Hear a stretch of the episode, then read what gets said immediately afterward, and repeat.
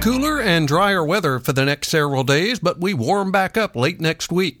Your BlueRidgeLife.com and Becerra Lawn Care weather update is just ahead. The Blue Ridge Life magazine smartphone app for iPhone and Droid is available now. Download yours for free today. Weather next. Fall has arrived. Let the crew at Becerra Lawn Care take care of all those chores for you while you take it easy.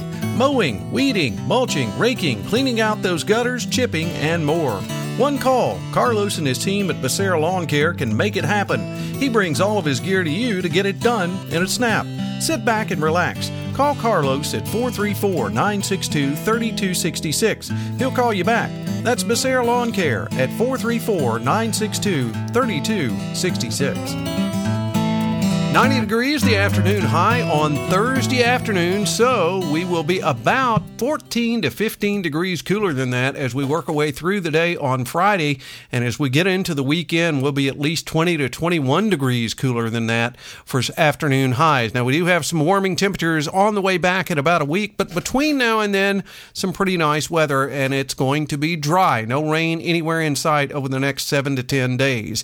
As we work our way through the overnight hours into the pre dawn hours, on Friday. Overnight lows dropping down to around 50 degrees as we get up on Friday morning with mostly clear skies. Sunny skies on Friday, noticeably cooler.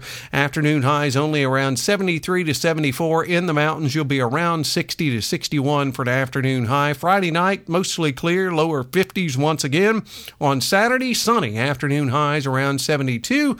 Saturday night, a cool night. Definitely going to feel like fall. 45 down below, which means in the mountains we could see some temperature readings around 36 to 37 for overnight lows as we get up there on Sunday morning. Sunny on Sunday, afternoon highs around 68, which means you'll be in the upper 50s to near 60 in the mountains on Sunday.